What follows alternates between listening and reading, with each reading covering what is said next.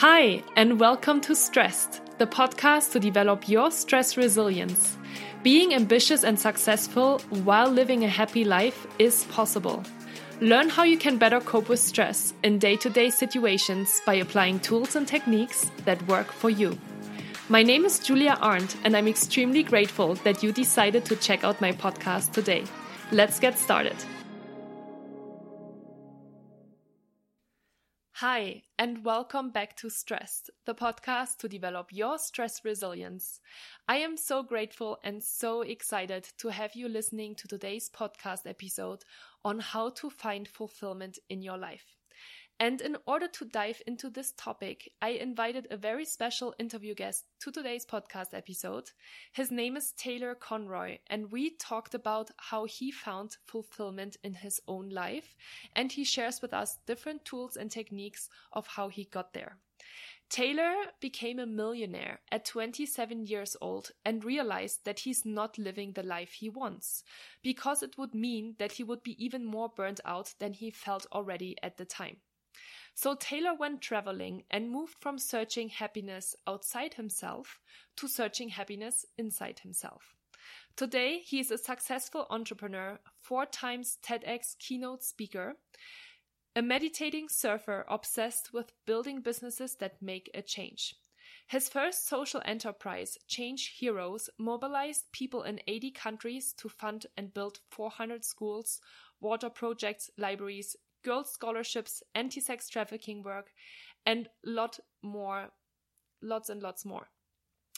And one of the beautiful things that I always find by interviewing different people from different backgrounds and different stories is that they also challenge me in my own stress management approach. And Taylor is actually challenging me a lot on my approach around my work week and about planning to work less. and he says to me, you know, if you're waiting to have less things to do, to take more days off, it will never happen. And I found that so inspiring and so true because we are always planning to do something in the future instead of looking at what can we do today in order to make changes in our life. And so I really hope that you are taking away a lot of inspirational insights from this conversation with Taylor. We are talking, for example, about why setting authentic goals is so important and how he made a four day work week work for himself.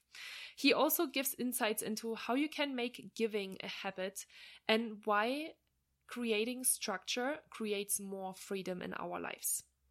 I also love that I could talk really openly with him about how you can create healthier ways for men to think about stress and how he's using meditation to optimize his life. So, if you're listening to this podcast episode today, I would love you to come by my Instagram account at Blue Mountain Mindfulness and share any inspirations, any taglines, any insights that Taylor is sharing with us and that you are taking away from this today's podcast episode. So, without further ado, let's jump into the conversation with Taylor. Enjoy so, so much. Hi, Taylor. How are you today? I'm freaking fantastic. How are you? I'm really good. Thank you so much for being on my podcast today. I'm so excited to have you and share your story.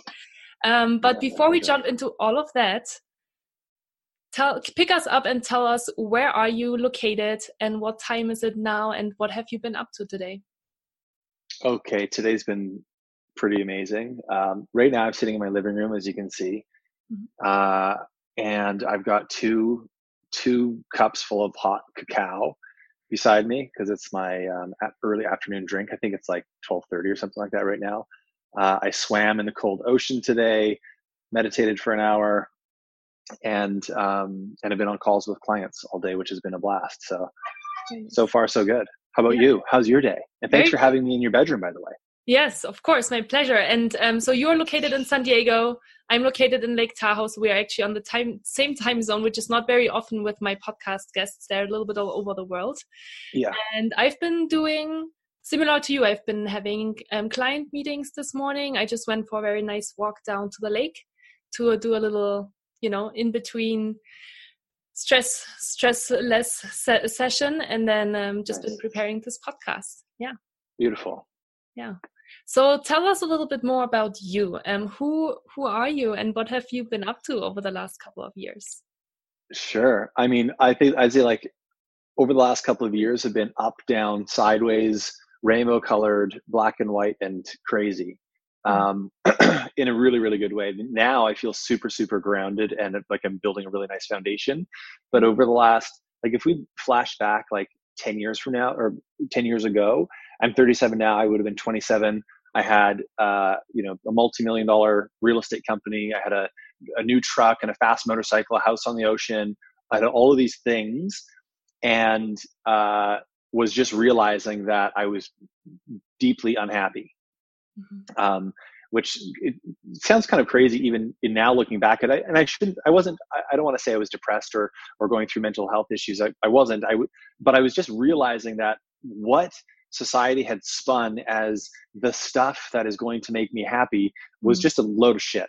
Um, are we allowed to swear on this podcast? Yes, you're allowed. Good, because that was it's a load of shit.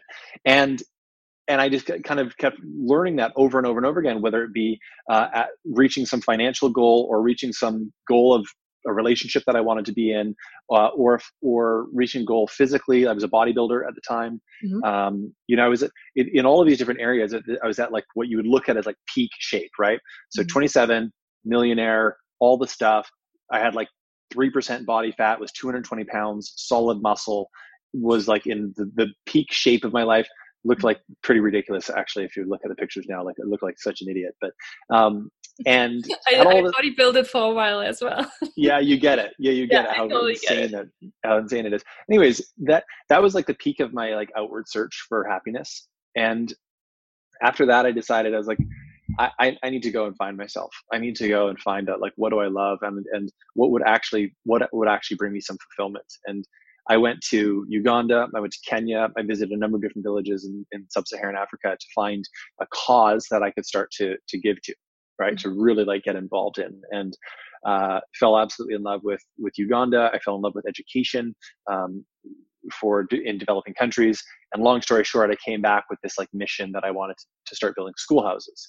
I wanted mm-hmm. to start funding schoolhouses. I was really comfortable with money, and I thought I'm I'll be a fundraiser. And and fast forward, you know, we ended up raising enough money to build a schoolhouse, which is ten thousand dollars. Then raised enough money to build thirty schoolhouses. Then raised enough money to build hundred schoolhouses. Then 200 and 300, and and we started building, started funding libraries and water projects. And this is all through a, a fundraising um, kind of platform that I invented.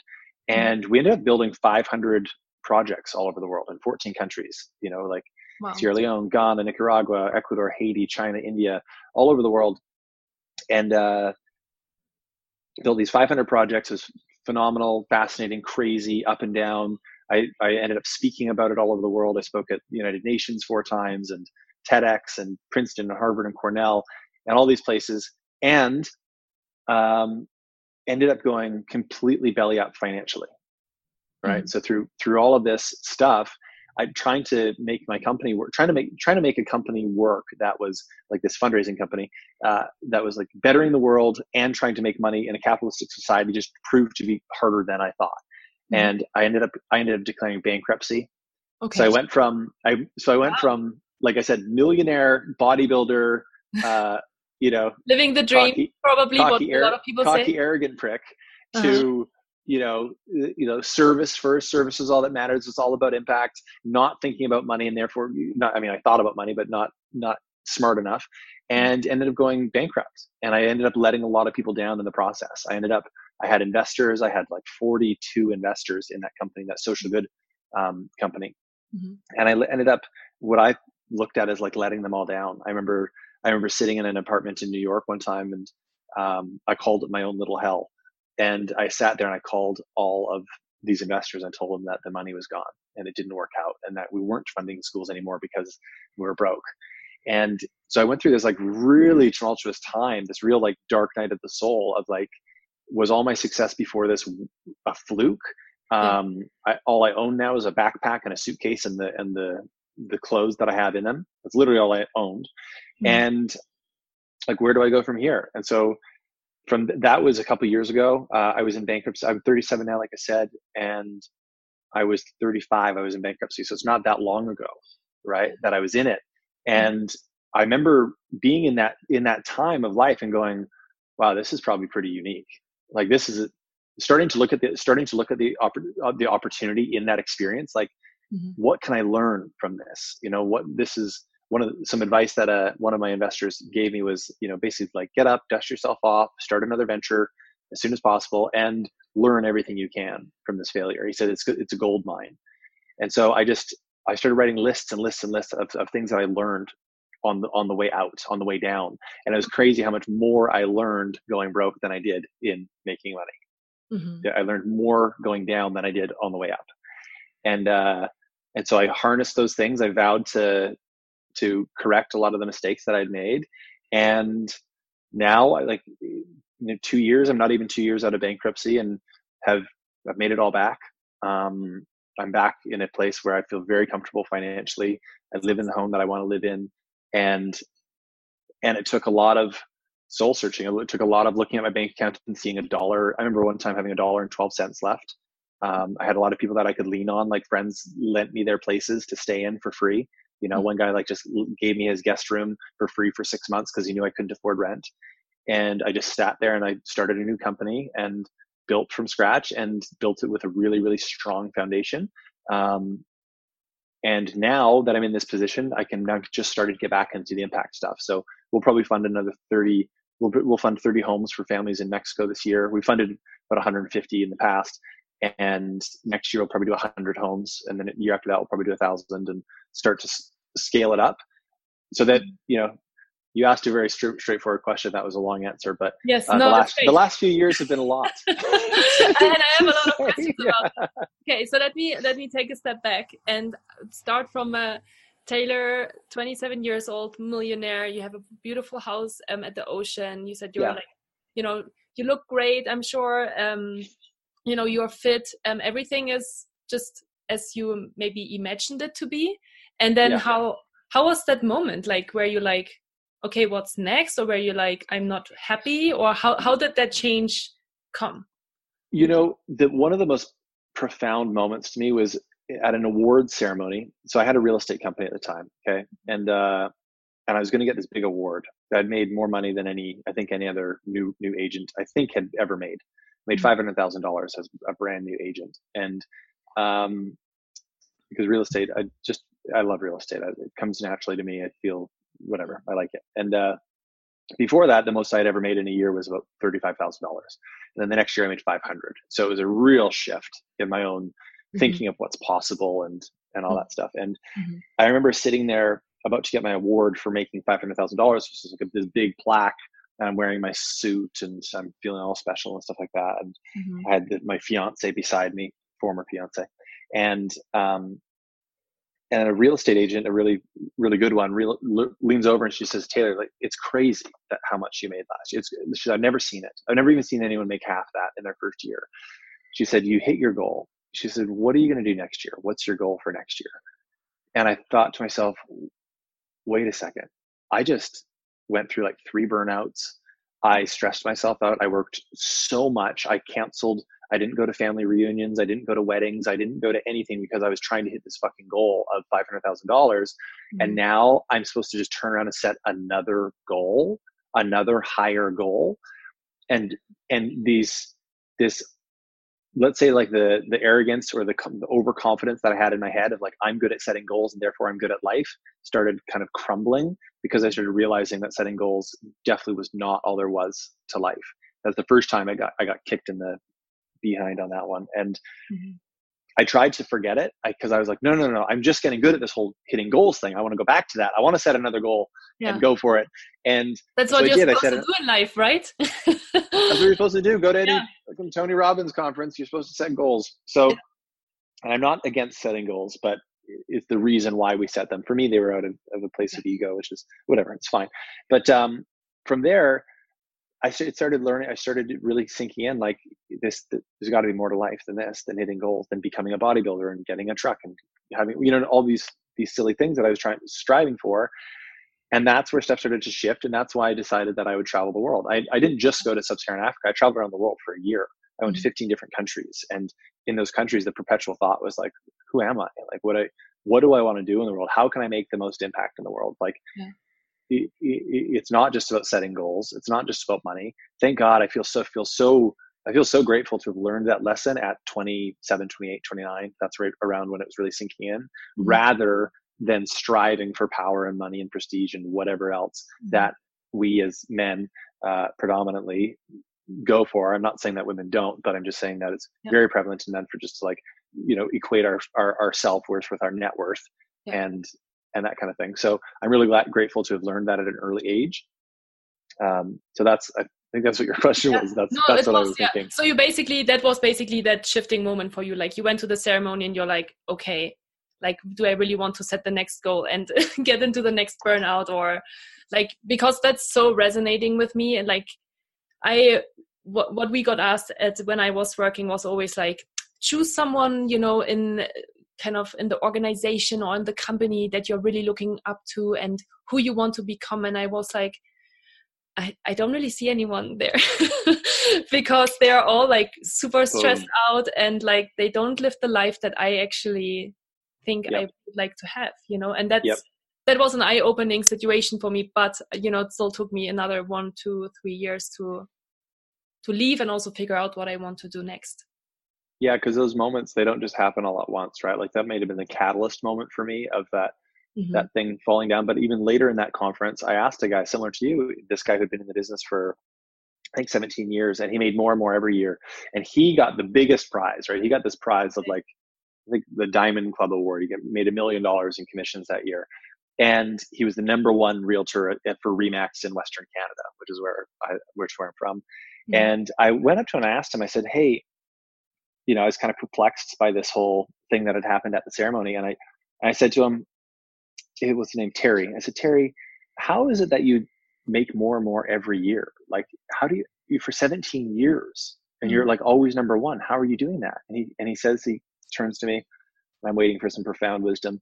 And he says, uh, Taylor, I hate finishing second. I hate finishing second. And I was like, okay. Like, yeah, I, I only like to finish first. And I remember thinking, what a fucking sad existence. You're, yeah. you're work, you're working your nuts off nonstop for that award. Mm-hmm. And I looked down and, and I realized like, cause that's what I had just done. I just worked mm-hmm. my whatever I was off for mm-hmm. for that award, and I thought that's not what I want to be like at all. And that that catalyzed this whole thought process. I read the Four Hour Work Week. Four Hour Work Week was a mm-hmm. huge book back then. That was when it was just like peaking.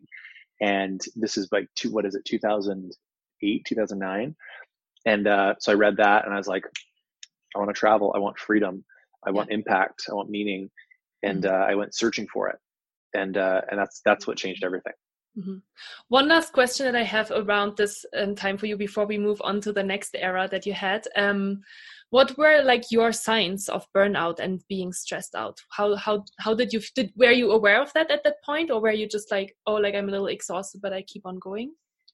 Oh yeah, I mean, I'm a, I could write a book on burnout. I've I uh, now I know that when I start to get a feeling of it's like, it's like anxiety or it's some feeling when I open my inbox it always mm-hmm. has to do with the inbox. If I open my okay. inbox or even just like open my computer and I'm just like, and I feel this like anxiety and nausea, and it's when those feelings come up and I that I go, oh shoot, I'm there again. I didn't even realize that I was here again, you know. And in real estate, what I would do, would, if I'd get to that point, I'd be like, oh no, oh god, what's happening? And I would just get in my truck and I would drive up island. I lived on this island called Vancouver Island, um, up the west mm-hmm. coast of Canada. I would drive up the island and I would drive to like some little hotel. I'd grab a six pack of beer, grab a, some basic groceries, go to a hotel, and I would just chill for like three days. Okay. Right. And it would take me that much time to kind of recuperate. Yeah. Um, and and so once I then once I recuperated and I was fresh, I started learning that I was like, wait a second, every time I come back from a vacation, right? Whether like whether the vacation was prompted by burnout or not. Let's say I went to Mexico for a vacation with my girlfriend at the time, or or I went to Hawaii, or I went to the cabin where my my family lives, or I went to wherever. Every time I came out, came back, the my efficiency and productivity was through the roof. I was like the quality of my work was amazing. I was in a super good mood, and therefore I was in sales. So your mood equates to money, yeah. right? If your mood is really good, then people buy. Mm-hmm. And so my mood was really good. I wanted to go to appointments. I wanted to see clients. I had a very long fuse, you know, and mm-hmm. and I could I could negotiate. I could really. One thing that was really uh, potent to me was this saying that says, um, "Do you want to be right or do you want to be rich?" Mm-hmm. Right? When it, it, as a negotiator, you can you can be one of those two things. Yeah. Not always both. You can be right or you can be rich. And in and in real estate, you're always negotiating. You're always negotiating against someone, right? All mm-hmm. day. And, and the negotiation starts before you even get on the phone, right? Like it's the frame and it's all this stuff, which I really like. I really like negotiating. And back there, I like I liked it even more so. And and I could I could negotiate better when I I could I could I was fine with not being right. If I was relaxed, mm-hmm. I could let the other person spew their ego all over the place. Blah, blah, blah. They'd yell and scream and whatever. And I'd say, "You're mm-hmm. right, you're right, you're right." But let's still put this deal together.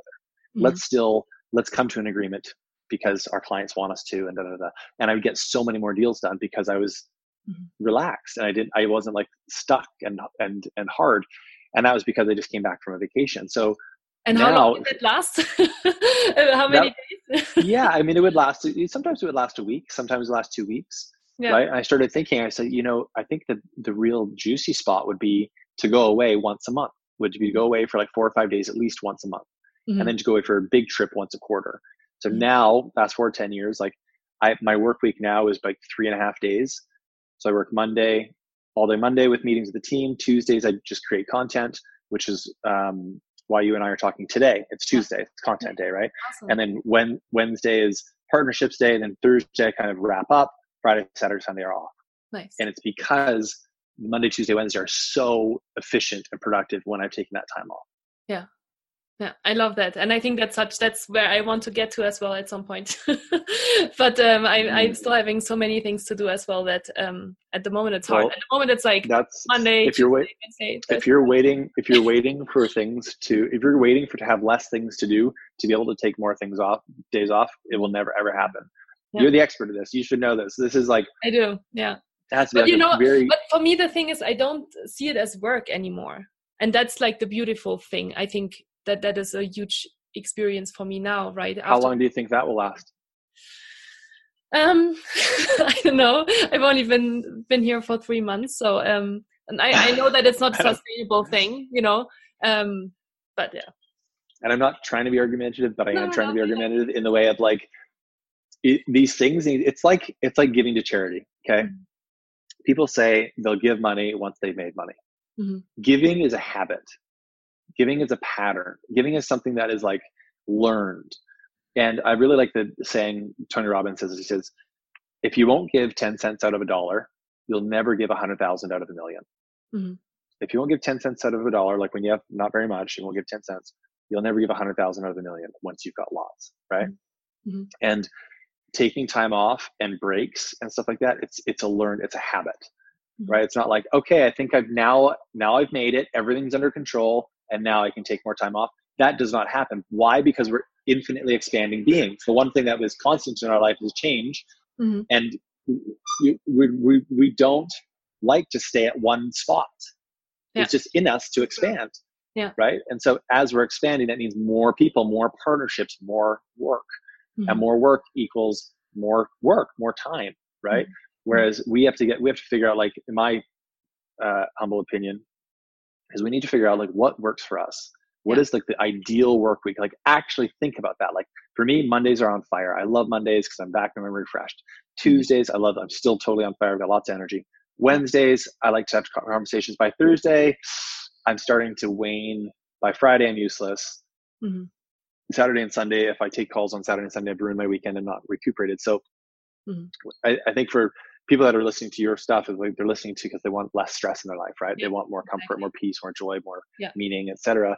And all these things are habits, mm-hmm. right? It's like meditation, right? Like, oh, I'll meditate when I've got more time. That is the biggest load I've ever heard. I'll meditate when I have more. Wait, what? So you, are so busy that you can't time, meditate? Right? Uh-huh. Yeah, like meditation is a habit. Taking days off is a habit. Giving to charity is a habit. All of these things start like just one little bit at a time. Mm-hmm. And we can't, the whole mentality of wait until this to get that is like the the the one of the poisons of our culture. We're indoctrinated to think like when you retire, then you can travel.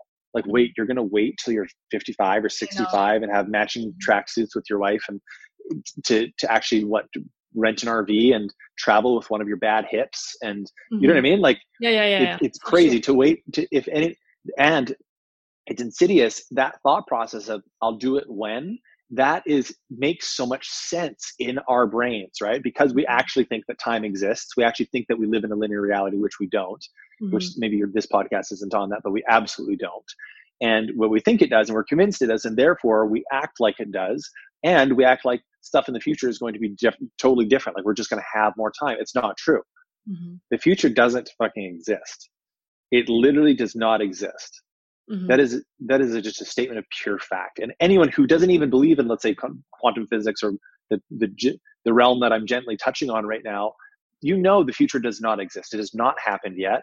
Mm-hmm. You know that something that you do now could affect, could and will affect the future, mm-hmm. right? And so the best thing that you can do to affect the future is to live in accordance with the future that you want to have, right? So if you want to have more time off, you have to just force or if you create more time off now. Anyways, I, so let me ask you this question. Did you so because i always have like this one book in my head when people talk exactly how you just talked about quantum physics and the power of now. Are you referring to the power of now from eckhart tolle? Have you ever read this book? I love that book. Um i'm not referring to it like specifically Bible. but but i but it's a very very powerful amazing book that i yeah. think about a lot. Yes. Same same. Yeah i love that. Definitely. and i yeah i can just say plus plus one to that. Um okay so tell us about the company that you're doing now because i think that's really interesting as well. Because you said that you're building um more schools and you're you're helping um in that sense but what is it that you do in order to create more impact as well for other people? Yeah you know i think that actually dovetails into relaxation and space. Mm-hmm. For me, structure creates freedom, right? So, what I love to know, I really love to know, am I on track for my enough? So when I when I was going through that whole stage of of my career of like wanting to make more money and own more property and have more investments and more, more, more, I was continuous more. I always wanted more. Mm-hmm. I was never enough. Bigger muscles, all the stuff, right? More, more, more. Mm-hmm. And I sat down when I went on my trip around the world for those 15 countries. And I sat down and I said, I'm not getting up from this table until I decide what is enough. Because this whole more, more, more thing is going to be, could plague me. And I see it plaguing. Again, I looked at, was looking at men as examples in my life. I could see it plaguing men that were older than me, never having enough. And mm-hmm. we're not, we're thinking that they had enough. And so I sat down and I decided what was enough for me from the ages of 28 to 32 for me that just intuitively felt like a good age range because I thought when I'm 32 maybe I'll want to have a family and I'll mm-hmm. change what is enough. They defined how much was enough coming in per month, how much was enough having like safely invested, and how much was enough like in the bank that I could use. Mm-hmm. And I defined that enough. And as soon as I defined that, I already had it. So I was like, there, now I'm not thinking about me buying more or investing more and all that kind of stuff. And it just completely freed my mind. Mm-hmm. It freed my mind. It, it turned my mind from being always so inward, right? To like, how can I get more? How can I, I, I, I, to being outward? Because now that I've got enough, mm-hmm. I can now make impact. I can now the, the energy that I have, I don't know if you're picking up, I have energy. Like yeah. that energy is going to go somewhere, right? Mm-hmm. And so it mm-hmm. started to go towards helping other people. Mm-hmm. That's where like the real core of it came from is like I was like, I have enough, I have enough time, I have enough money, etc. So now I'm going to go and help people or help people. I'm going to go and make as much impact as possible. So mm-hmm. that freed me up for that kind of thinking. And so now the company that I have here is I know exactly to the dollar how much, what our goals are from now until December 31st, 2021, mm-hmm. right? For that whole space. And it's not stagnant. It's not like enough, just this much amount a month every month. It's got a very uh, sensible, responsible, and achievable and aspirational goal every month. Okay. And that all leads up to something that's really, really powerful for me, which at the end of 2021, that's when I my intuition, my impulse says that I'll probably start having kids. Okay. Is my guess. Nice. You know, okay. we're we're we're in whatever 2019 right now, mm-hmm. but I think I'm about two and a half years away from having kids, and you, I'm not saying like that's just the best time to have kids, and so therefore I'll have it. My intuition says that's my intuition says prepare for a family. Mm-hmm. And at this exact moment, I don't even have a girlfriend or a prospect of a girlfriend. but I have a feeling that I will probably meet one and procreate at some point. So well, you manifest that as well, which is I think beautiful because you know I'm sure you know a lot about manifestation, and um, Eckhart Tolle speaks about that as well. So just manifesting that that in two and a half years, that's what's going to be. I'm pretty sure yeah. that's what it's going to be. I'm guessing so as well. Yeah. yeah. So so that having that structure and that is a combination of like the expansion with enough mm-hmm. to me is magical mm-hmm. to the so basically i'm like here's the expansion that i feel would be really really wonderful and that's intuitively feels right for me and it leads up to the lifestyle that i want to have with my family etc mm-hmm. and it creates so that therefore creates structure that i'm not trying to make more i'm not like most people when they go into business they just try to make more than they made last year it's not really based on anything they're like last mm-hmm. year we made a million so this year we want to make 1.5 mm-hmm. or last year we made 100k so this year we want to make 200 mm-hmm. you know like that's what it's based on there's no real why behind it there's no like no rationale and so therefore they get burnt out trying to go for these goals that don't actually really matter to them mm-hmm. and they might be totally inconsequential they're just like added a zero or they added a five or whatever it is that they wanted to do to their goal right mm-hmm. so for me look, looking at it it's like by 2021 i have very clear how much i want to sell this business for and i'll mm-hmm. sell it for that amount by the end of 2021 mm-hmm. that is based on investing that money at a reasonable return to give me the amount per month that I, that will that is abundant mm-hmm. and reasonable for my family and I, so that mm-hmm. I can support my partner, our child or children as they come, and we can do whatever we want. I, it's very clear to me I want to be very involved in my children's life okay. lives. I want to be like there. I want to see it. It seems so fascinating to me. Like they just change so fast, right? Mm-hmm. I don't want to be gone 40 hours a week and missing those 48 40 hours, right? I'm yeah. sure I'll have my projects, I'll write another book or whatever, but mm-hmm. I want to see it. And so that for me, it's very it's visceral. It's important to me to hit those goals because uh, those goals to me tie to me having quality time with my daughter. Mm-hmm. You know what I mean? Yeah. It's not like to me hitting some other goal. So that that helps me then stay in my own lane. I don't compare myself to other businesses. I don't give two shits about what another business is doing mm-hmm. or or someone who's in my space making more faster. Wonderful.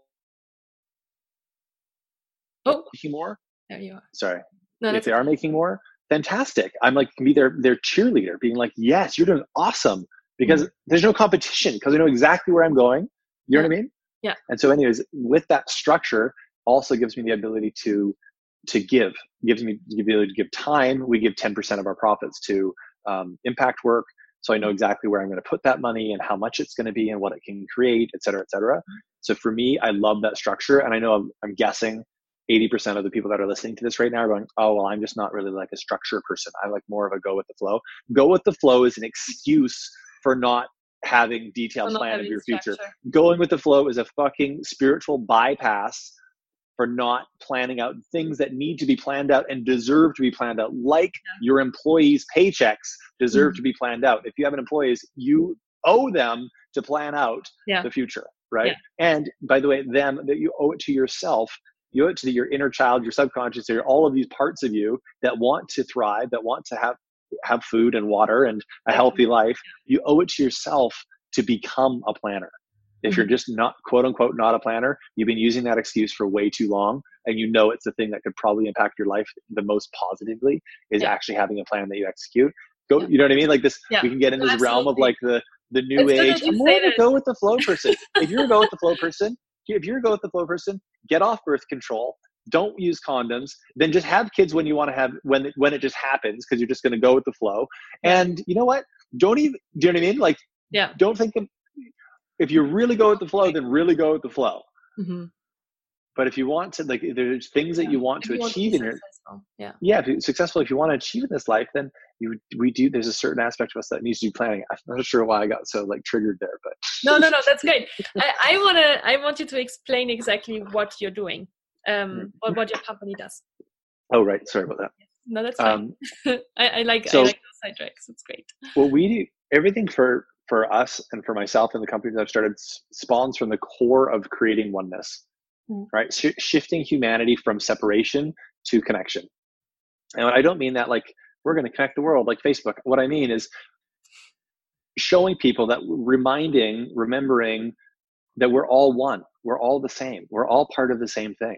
mm-hmm. right? This whole separate, that's why I like to not be in competition with people because competition is a symptom of, of separation, right? Mm-hmm. And you, you, and I are the same. We're working on the same, uh, you and I have the same mission, I bet. I mean, yes, you're inspiring people to be less stressed, et cetera. But co- underneath that is for we're people to live more, you know, we're all the same. Yeah. So for me, that's where the fundraising company came from was like building empathy through through raising money for people and connecting in that way. Then I had a travel company that we would build homes throughout Latin America, and that was to build empathy and remind people that we're the same. You know, you're the same as the person who's in Guatemala who doesn't have uh, a house, and so we can raise money. We build a house together for them and build empathy, and they realize they're the same as us. We realize the same, we're the same as them, etc. The company that I have now is similar in that we want to shift humanity's idea uh, away from separation towards connection. We do that through really impactful ideas through through talks, through speaking, through getting people's voice, getting positive, uplifting, wonderful, connecting messages out to the world. And what I've found in my career of after doing hundreds of speaking events, speaking at all over the world in front of you know way over 100,000 people, the number one stage to speak on in my experience is a TEDx stage. Mm-hmm. Like hands down, unequivocally. Like I said, my talks at Harvard, UN, um, Disney, KPMG, Morgan Stanley, they're all they're all lovely and good. None of them did anything for like a movement building and for actually getting people to take action like a TEDx talk. That's awesome. And so I so I started teaching. I've done four TEDx talks. I started teaching people how to get them. We've now helped well over 200 people land TEDx talks. Mm-hmm. And we so what we do is we find people that have epic messages. Just like it's like people that are listening to this so far, chances are they're like they're messengers. They've got something inside them, right? Mm-hmm. That's like they want to get it out. That's why they want to feel less stress because the stress is impacting their message, like why they're here, mm-hmm. what they're supposed to do in this lifetime. Mm-hmm. And so what we like to do is find those people that have this epic message and idea, put it on what I look at as like the most credible stage in the world, and then get that talk a whole bunch of views, right? Get it viewed. Like we just had a client who just passed 130,000 views. Her talk just came out. It's 130,000 human beings. You know what I mean? Like picture that 130,000. That's a small town yeah. of people sitting there watching this mm-hmm. talk being impacted by it, mm-hmm. being changed, learning something that they didn't know. Yeah. And this person never, ever reached that many people before, not even close. Yeah. But we got her on that the TEDx stage, showed you know, and then the talk spread, et cetera, et cetera. And I've seen it with tons of clients. We had another client who just passed 100,000 views, got another client who's got 4 million views, 4 million people that have impact, impacted by his message. Yeah. You know, and that's where I think because the media that we see nowadays, the stuff that is actually getting out there, mainstream, is like be scared, be full of fear, be blah blah blah blah blah. That's just like our typical, mm-hmm. you know, that's what we get. That's what we ingest when we're looking at mainstream media. I think the mainstream media should be uplifting ideas that could shift humanity in a positive direction. Yeah. So that's that's the media we create. That's so awesome. I love that you're doing that. I think that's such a such an important work. Um and I, we talked about this as well already a tiny little bit. I definitely have that on my list as well of things to do getting out um, on tedx and speaking about yeah. the importance of stress management. Um i have a, a couple more questions for for you because i think you have such an amazing um inspire so inspiring. Um the first thing that I wanted to ask, and um, because you talked about men specifically and about like you know how we have like the, those like there's a, a, certain pressure i guess on men as well right? Right? We're raised in a certain way um, and they, they need to bring the money in. I mean i know that's kind of old conservative views as well but i feel like that's almost ingrained in yeah. um, how how men sh- should be. Do you is that a message that you that you share with others that you know men that don't have to be that way? Or like how do you think about that? So we all have well, let's say if i'm just i'm just going to speak about men here because that has been my experience on this earth plane this time around is uh in a man's body. So in my experience there is nothing on earth more satisfying than providing for a woman and children.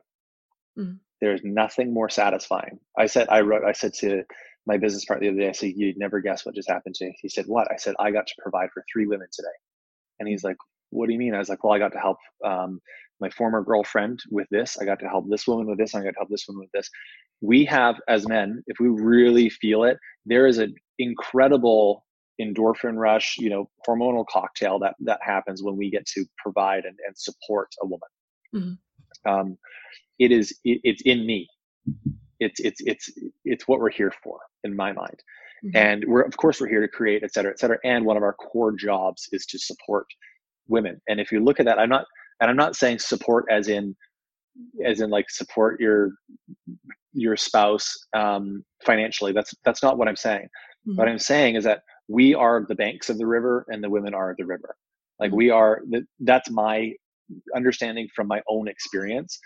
I do not I do not advocate for women and men ha- having all of them having the same jobs and doing the same thing. And da, da, da. I, I say play to your strength, whatever that is, and embrace whoever, whatever kind of man or whatever kind of woman or whatever kind of um, person you are. Mm-hmm. Because there's some men that are much more artistic than I am. They're much more creative. They're much more have much maybe they're more in tune with their feminine side than mm-hmm. I am, mm-hmm. right? And that's what they tend to go towards and there's much there's a lot of women that are more towards the much more structure and what's maybe what would be called a more masculine approach to business and life and so mm-hmm. whatever you are that's what you should embrace and be my identify all of the inner work that i've done continues to show me as as a like a skew highly to the masculine side mm-hmm. right and a very high sex drive a very very high testosterone um, and like very in the back the old days when I was before trying to get away from com- competition, very competitive. Mm-hmm. You know, like this, just a lot of very masculine. Um, oh. My alarm keeps going off. It says my alarm keeps popping out. It says "Dance, I'm alive" because it goes off a times a day. Um, anyways, so that's for me. What feels best is to provide to hold structure. That that's for me, mm-hmm. and for other people, it's going to be mm-hmm. Okay. Um, and I'm not sure exactly what that hormonal cocktail is that happens when we when we do that as men. But I mm-hmm. like to explore it, and I like to do things that help me to continue to boost my testosterone. It's our focus hormone, right? It's our focus. It's our happy hormone as guys. Did you know that like men that have lowered level lowered levels of testosterone are 40% more likely to contract cancer, heart disease, and to literally just just die like some 40% more chance of death wow. with lower testosterone. Yeah. Right. so crazy. I, yeah. So that's part of the reason why I jump in the super cold water um, in the morning. That's why I uh-huh. like to work out. It's why I'm going to Poland to like climb a mountain with Wim Hof in, in a pair of board shorts um, in January, you know, is to like continue. And why I'm doing like survival school is to continue to tap into like my inner man, the mm-hmm. stuff that is very clear and primal and natural for me. Mm-hmm. That's what I want to continue to explore because that's what feels best. Mm-hmm.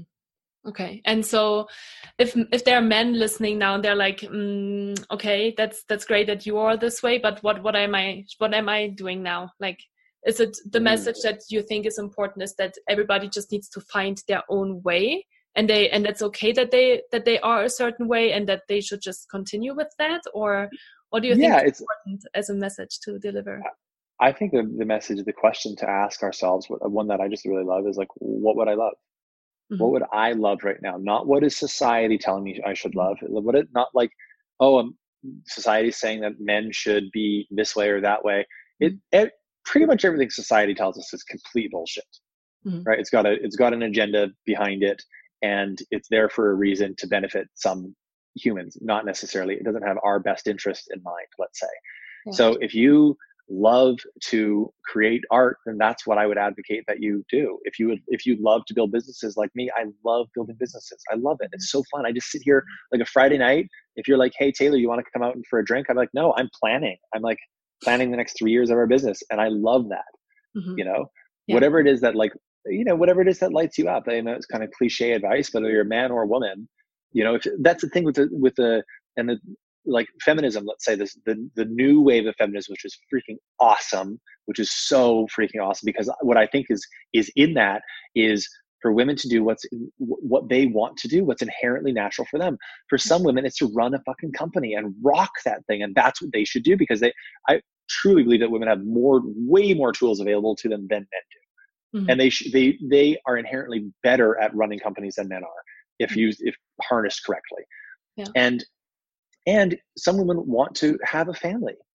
You know like in in three years from now when i um, just start raising a family i'm going to be the stay-at-home dad. Mm-hmm. you know i'm going to be there raising those kids and i'll probably go through an identity crisis. I'll probably be like oh i'm not you know do, like building a company and i'm not needed as much. I'm with the kids. And that's a phase that i'm going to embrace in my life. You know what i mean? Like it's we like we want to like paint everyone with the same like swath. We want to be like this is what you should do in your life i think life is in is is in best enjoyed in phases. Mm-hmm. you know what i mean? Like the phase that i'm in right now it's a rebuilding phase. It's mm-hmm. a build the foundation phase. It's a get everything set up phase. Next is a deep family phase and connection and raising my kids. Mm-hmm. right? And then after that it might be another creation phase where who knows? Maybe you become an artist. Maybe you can whatever it is i just say embrace the phase that you're in whatever phase you're in. So don't like, stop trying to find like you know people are like i need to find my purpose for the rest of my life. Fuck purpose. What? Who's who on earth knows what they want to do with the rest of their entire life and it never changes? It does not happen. It does so, not exist. Yeah. it's like what would you love right now? If you're a 25 mm-hmm. year old person chances are like getting like married and finding your person it's a bit too early for that like you don't even know yourself yet like that's yeah. don't rush to that phase that phase will come mm-hmm. you know what i mean like mm-hmm. the procreation phase that phase will come the what are you in a building phase exploration phase should you travel the world all that mm-hmm. kind of stuff it's like what what would you love right now what feels like the most what is the deepest impulse that you feel right now yeah. and go with that yeah absolutely uh, I have so many uh, more questions. You're sharing so many cool things. So, um, I, and it's going all a little bit in different directions because there are so many, um, yeah, just so many ideas and topics. Um, meditation. You mentioned meditation earlier, and I was curious to know: Did you start it at a certain point in your life because you're really stressed out, or came it? Does it? Did it came through your travel? How how did that um, come together for you? Um, most of most of the decisions that I made in my 20s, which is where a lot of habits started, happened from the, the thought of how can I be more successful. Mm-hmm. It was rarely how can I be less stressed out. It was more how can I optimize. Nice. And um, I watched that. Remember that um, that movie, The Secret, the book, The Secret. It was like the first like very popular law of attraction thing that came mm-hmm. out ages and ages ago by a woman named Rhonda Byrne anyways, I watched that and I was like, whoa, this stuff seems pretty awesome. This is the very beginning. Like right nowadays, everyone knows about law of attraction manifesting yeah. and all that kind of stuff. It's like, yeah. you know, common lingo. Back then, I'd never heard of it. I think I was like 24 or something. And, uh, pardon me, yes, this is something like 12, 13 years ago. And I watched this movie. All the people that were featured in the movie seemed very, they seemed like they were happy. They seemed like they had like balanced lives and they were thriving and abundant and all these things mm-hmm. and they seem like living a life that I would like to live. And I mm-hmm. heard somewhere that the one thing that they all had in common is that they all meditated. Mm-hmm. And I was like, well, if all those super successful people are meditating, then I should try it. And tried it, and I fell completely in love with it. And here's that kind of dovetails into like this this whole this thought process on like your an impulse like following an impulse mm-hmm. is that a lot of times we shut ourselves off from experiences because we think we're doing the experience for the wrong reason mm-hmm. Okay, so we shut ourselves off from experiences thinking that we're doing it for the wrong reason. In, like, for example, um, let's say I want to, like the meditating, I did it, I started it because I wanted to be more successful, right? Mm-hmm. And in reality, sure, it makes me more successful, but that's like one tiny little thing. It also makes me peaceful and calm and clear and authentic and in touch with mm-hmm. myself and mm-hmm. happy. You know what I mm-hmm. mean? It's like the, probably the number one contributor to my happiness right? But i did it. So the universe i think has a has a way of dangling a carrot that might not actually even be associated to the thing that it wants us to do mm-hmm. right? Like and we've heard these stories all the time. Like we go oh i got a flat tire and i was really pissed off and then uh, i had to take the car into the mechanic and there standing in the mechanic was this woman and uh, I ended up marrying her, and we had kids. And if I never got the flat tire, I never would have married her, right? and then, yeah. but but then it's like that's a crazy coincidence. It's not a freaking coincidence. There's no such thing. You know, there's no such thing as coincidence. So you don't the re, if you're getting an impulse to do something, mm-hmm. then then you get an impulse to do something. Then the rational mind pops in and goes, "Oh, I want to do this because X. Mm-hmm. I want to do this because of this." Right? Mm-hmm. In reality, like I started giving to charity because I read a book that said you need to give 10% of your money to charity to make to, to make money. Mm-hmm. I started giving money to charity so that I would make more money. Mm-hmm. I did that right? two, two, years ago. Yeah. Yeah. Yeah. And, and it's, you, you do have to do it. Yeah. And it completely transformed my life. If I didn't start giving that 10% of my money to charity when I was, I, I was a firefighter in my early career. Um, when, if I didn't start giving 10% of my money to, to charity back then, I never would have gone on this whole walkabout to find where to give this money, where mm-hmm. to like get involved in philanthropy. And now, you know, our work has has impacted or will impact about 200,000 people in 14 countries. 200,000 people have been impacted, and it all started with me wanting to make more money and therefore giving money away. Mm-hmm. Right. So the universe dangled the carrot of make mm-hmm. more, you'll make more money if you give money. And I'm like, okay, cool, I'll bite that carrot. Started yeah. giving money, and then I was like, wait, this is my calling. This is what I'm. This is mm-hmm. what I love more than anything else. That's you know, so it's. I feel like that. I feel like we are so. The universe is working through us at all times, yeah. and it's giving us these impulses at all times. These these yeah. impulses could be like just go to the deck or um, go look in your purse for the chapstick, and when you do, you find the note from. Sorry, my my, my alarm keeps going off. Um, you find the note you from your lover dance in front of us if you like, and you you know you want to. Yeah, I'm not that good of a dancer. I can try. I, I did a workout the other day. This is like my running man. what do you think? Very great. Yeah. Usually I do more of like jumping like this. Oh yeah, a jumper. Like oh, the, when I get my, my alarm, I'm like yes, well. yes, yes, yeah. yes, yes. It's like celebrating, like celebrating that you're alive. Yeah, exactly. Why not? So, and I'm sure, I'm sure you uh, saw a TEDx talk from Amy Cuddy about like you know, oh yeah, the body thing. So I love that. Totally. One of my favorites. That's a good one. So, anyways, the impulses. I just think that we need to follow those things, right? Especially when we think it's for something mm-hmm. selfish or oh, I shouldn't do that because of whatever. You know what I mean? Like the rational mind is just getting in the way and it's getting in the way of of something that the universe is like, no, go do this. Mm-hmm. You know what I mean? Yeah, for sure. So, okay, the last question. I know that we have to start wrapping up as well because you have some meetings. How is it to speak at TEDx? Tell us more about that experience. You've done it four times already. Oh my God, it's just the, the most freaking stressful thing ever. Mm-hmm dude, I have had full breakdowns before before before every TEDx talk. I've had like full messing, messy crying. Like I've tried to I've tried to switch my topic at the last minute to like to oh, be to be more easy for me to be like something I've spoken about in the past. I've tried to run away from them. I've tried to all the things because it brings up it brings up all the stuff and and that's this is what life is about, right? It's not about avoiding fears, but doing the things no, that make us fearful and then looking those fears in the eye. Yeah. Right. Like we had nine clients do TEDx talks just last weekend alone. Nine clients all in one weekend do TEDx talk, and all of them went through the process. The process, uh, the process, it's different for everyone. Yeah. But the process is you're going to feel a lot of fear. You're going to feel anxiety. You're going to feel stress. You're going to feel all of these things that are mm-hmm. going to make you a stronger, more expanded, mm-hmm. More full version of yourself. Mm-hmm. Like doing a TEDx talk is a full on transformational experience in and of itself, right? Because it's such an opportunity to share your voice.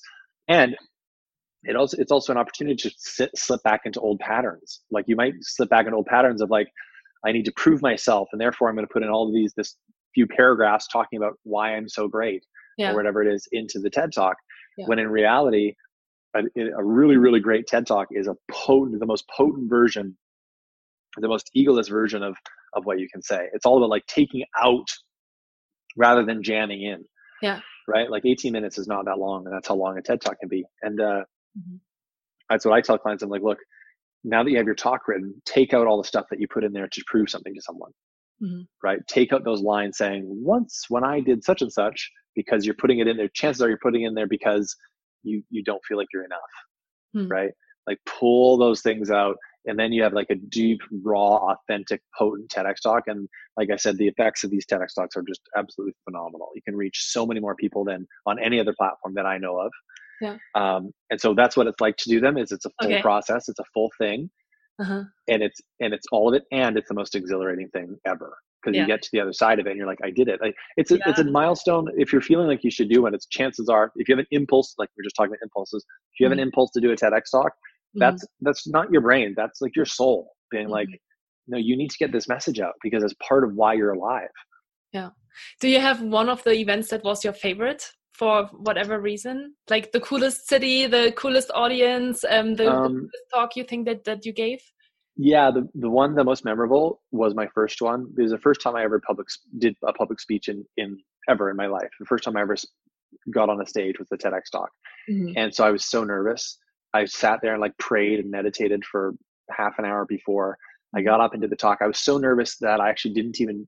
I had a whole bunch of slides, and my best friend was in the audience, but I made her do the clicker. Oh wow! Because I was so okay. nervous that I would like not remember to click it, okay. and so I taught her how to click it when she taught her when she's supposed to click it. So Yeah. she, no one knows, but she's at the back of the room clicking the slides That's so cool. for me because I didn't think I could do both. Mhm. And uh, I had dry mouth and I had sweaty pits and I, my face was all red and nervous and it sounded like I'd just been chewing on a bunch of cotton. My mouth's like, you know, Yeah. and uh, and my my designer at the time, my the one person who worked for me at the time, literally got a bleeding nose in the in the room because he was so nervous for me. Like it was just like we were both just terrified. yeah. And that talk, you know, the talk's been seen by a hundred thousand people now, Mhm. and that talk is what catalyzed. It's called "How to Build a School in Three Hours" is the name of it. How to Build a School in Three Hours, Mhm. and that talk catalyzed the building of 300 schools all over the world. Yeah. You know, so going through that fear, going through that terrified day led to oh my god, like so many beautiful things. hundreds of schools in So in cool. countries all over the world. Nuts, right? So super cool. Yeah. That was that's that's probably one of my fondest memories. Okay. Where was that TED Talk? There was a tiny one in um, Victoria, British Columbia. Nice. Just a little It's like, that's what like a conference room well. with people on Yeah. roller chairs. That's what I love about TEDx, though, that it can be super, you know, like you, it's actually Yeah. a small location and it's maybe not a lot of people, but it's still it's TEDx. It's the platform exactly. Exactly. It doesn't matter if it's a, the one that my one of my clients who's got four million views. His talk was in like a multi-purpose room in a middle school or something like that. He Mhm. was 19 when he did the talk, and he Mhm. was the oldest speaker because it was a TEDx Kids event. His Mhm. TEDx Kids, and this thing's now been viewed by by four million people. He's like 25. He's never had a job because his TEDx talk went so well that he became a speaker. He's done hundreds of speaking events all over the world, paid Mhm. very well to do it, Mhm. and now he, his whole job is spreading his message. Yeah. That's so cool. I always have a couple of questions um, at the end of my interviews, so I'm going to get into those really, really quickly. Um, first Sure. thing is, uh, what are you most grateful for in your life? Oh my gosh, I'm. This is. I don't know how this is going to sound cliche or not, but I'm just grateful to be here today in like this body. I actually look at life in an, an opposite way that it's typically looked at. I think most people look at life as like, well, I'm here for like 80 years. I'm going to do everything I can. Like, well, I'm going to do what i've got can right here. Maybe it's a it's a it's a grind. It's stressful. It's whatever. Mhm. I actually think that the real reality is not here. The real reality is like the the the merged oneness, singular, not singularity, the unification, um, and that I get to come here.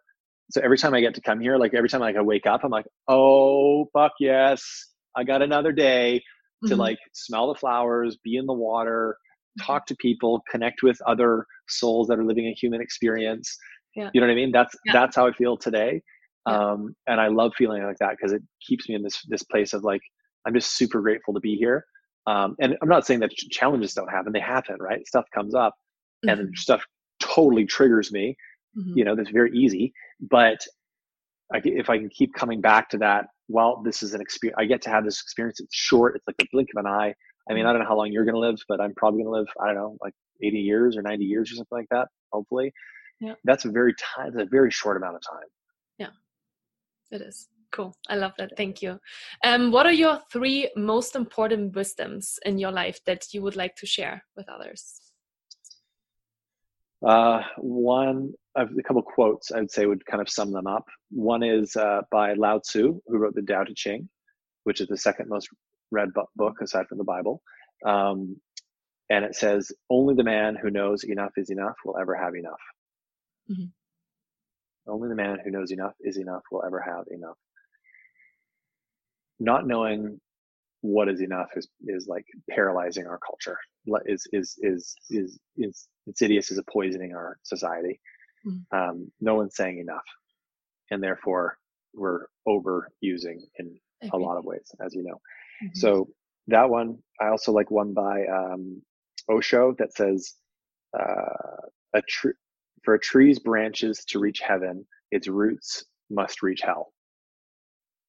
Right. So her tree's I've branches to never reach heard heaven. that before. Wow. Yeah, I, I probably miss miss. I'm probably misquoting it slightly, but but, But you yeah, get the point. get the the, the, point is the same. Yeah. In that we, especially in like the new UK, that's the last time that'll happen. Um, for for our, especially in like the new, let's say like the new age spiritual world, we're so focused on positivity.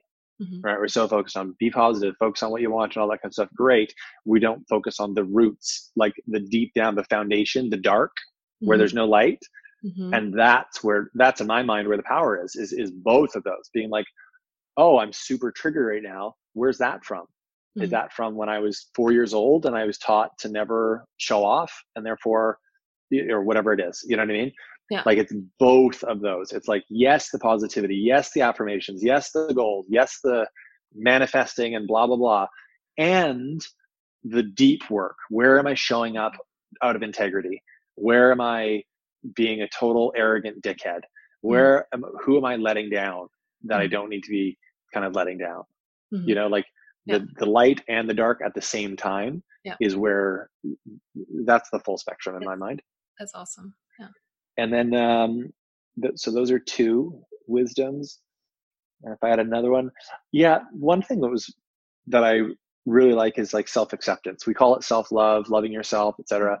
Um, I love the word. I love the word acceptance. I like fully accepting who I am. That it, that there's nothing more freeing to me mm-hmm. than that mm-hmm. is not being dependent on other people's approval for you know who for me feeling good like yeah other people's truth is not my truth yeah. you know or doesn't have to be my truth and so i think self-acceptance that, that's kind of my journey over and over again is like continuing to accept myself yeah. despite what others think and the cool thing is that people we can listen to that and go yeah oh that's a really good idea i'll just kind of start accepting myself more but there's tangible things that you can do to to do that like mm-hmm. to to not give a fuck right yeah. there's tangible things. One of the things, one of the craziest things I've done lately, or one thing I do before speeches when I'm when I'm like caring too much what other people are thinking. Like mm-hmm. if I'm really caught up in like, oh, are they gonna like me? Are they gonna laugh at my jokes? Ah, and am I enough?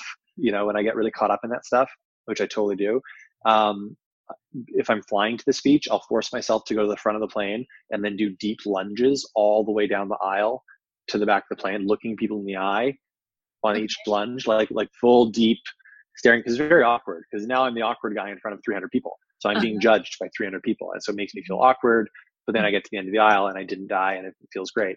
Um, or another thing I did recently was I went nude modeling because I felt felt like very nervous to be naked in front of a whole room of people that I you know that I do know or don't know. Yeah. And so I forced myself to go naked, nude modeling and sit there for three hours butt naked in front of a bunch of people. Like, and by the end of it, by the end of it, I was like, wow, I feel exponentially more comfortable in my own skin. So I'm gonna actually I'm gonna probably start doing that either once a week or or once every two weeks. Where cool. just keep like it's a habit. Like yeah, becoming comfortable with ourselves again is a habit. It's not like it just happens. Definitely. once I get here, then I'll be comfortable with myself. It's like no, that means your comfort your, your comfort is dependent on something else, mm-hmm. right? Mm-hmm. Whereas we can work on it every day. You can go to Starbucks right now and just like lay down in the lineup, just like lay down on the floor for and time yourself for one minute uh-huh. and just let people walk around you.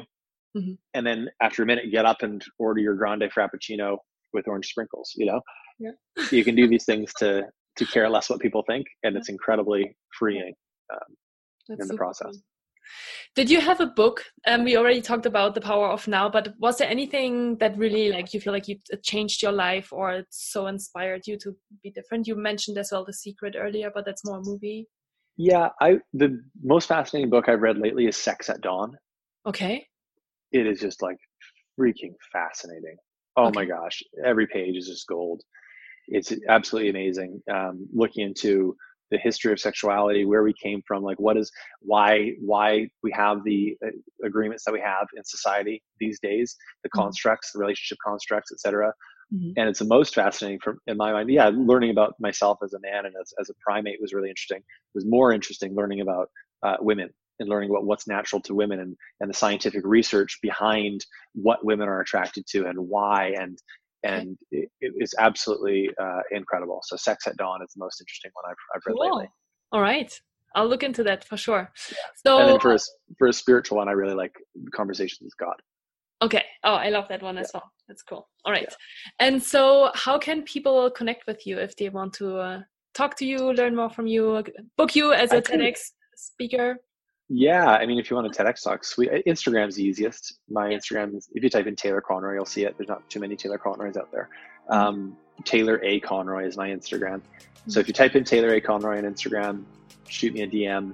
and uh, and we can talk. The first thing I'm going to ask is like, what's your idea? You know, what's your what's your TEDx idea yeah. in one sentence? And uh, if you've got that, then then we'll then we'll start riffing. Okay, Cool. Well, it was such a pleasure to have you. Thank you so, so much. And this was such a beautiful conversation. And like you said as well, there's always this, you know, coming together and we just DM'd on Instagram and here we are sitting yeah. in past interview. And I believe that too. Like I, you know, I think that we met for a reason and um, I want to transport your message out for a reason as well. And yeah, thank you so much for, for being here. Yeah, this was a pleasure. Thank you so much for having me today.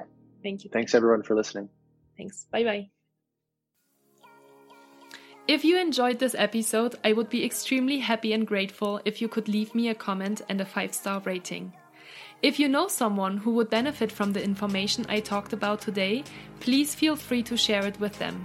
No matter if it is your friends, your colleagues, and or your family members. You will always find all links and a summary of the podcast in the show notes.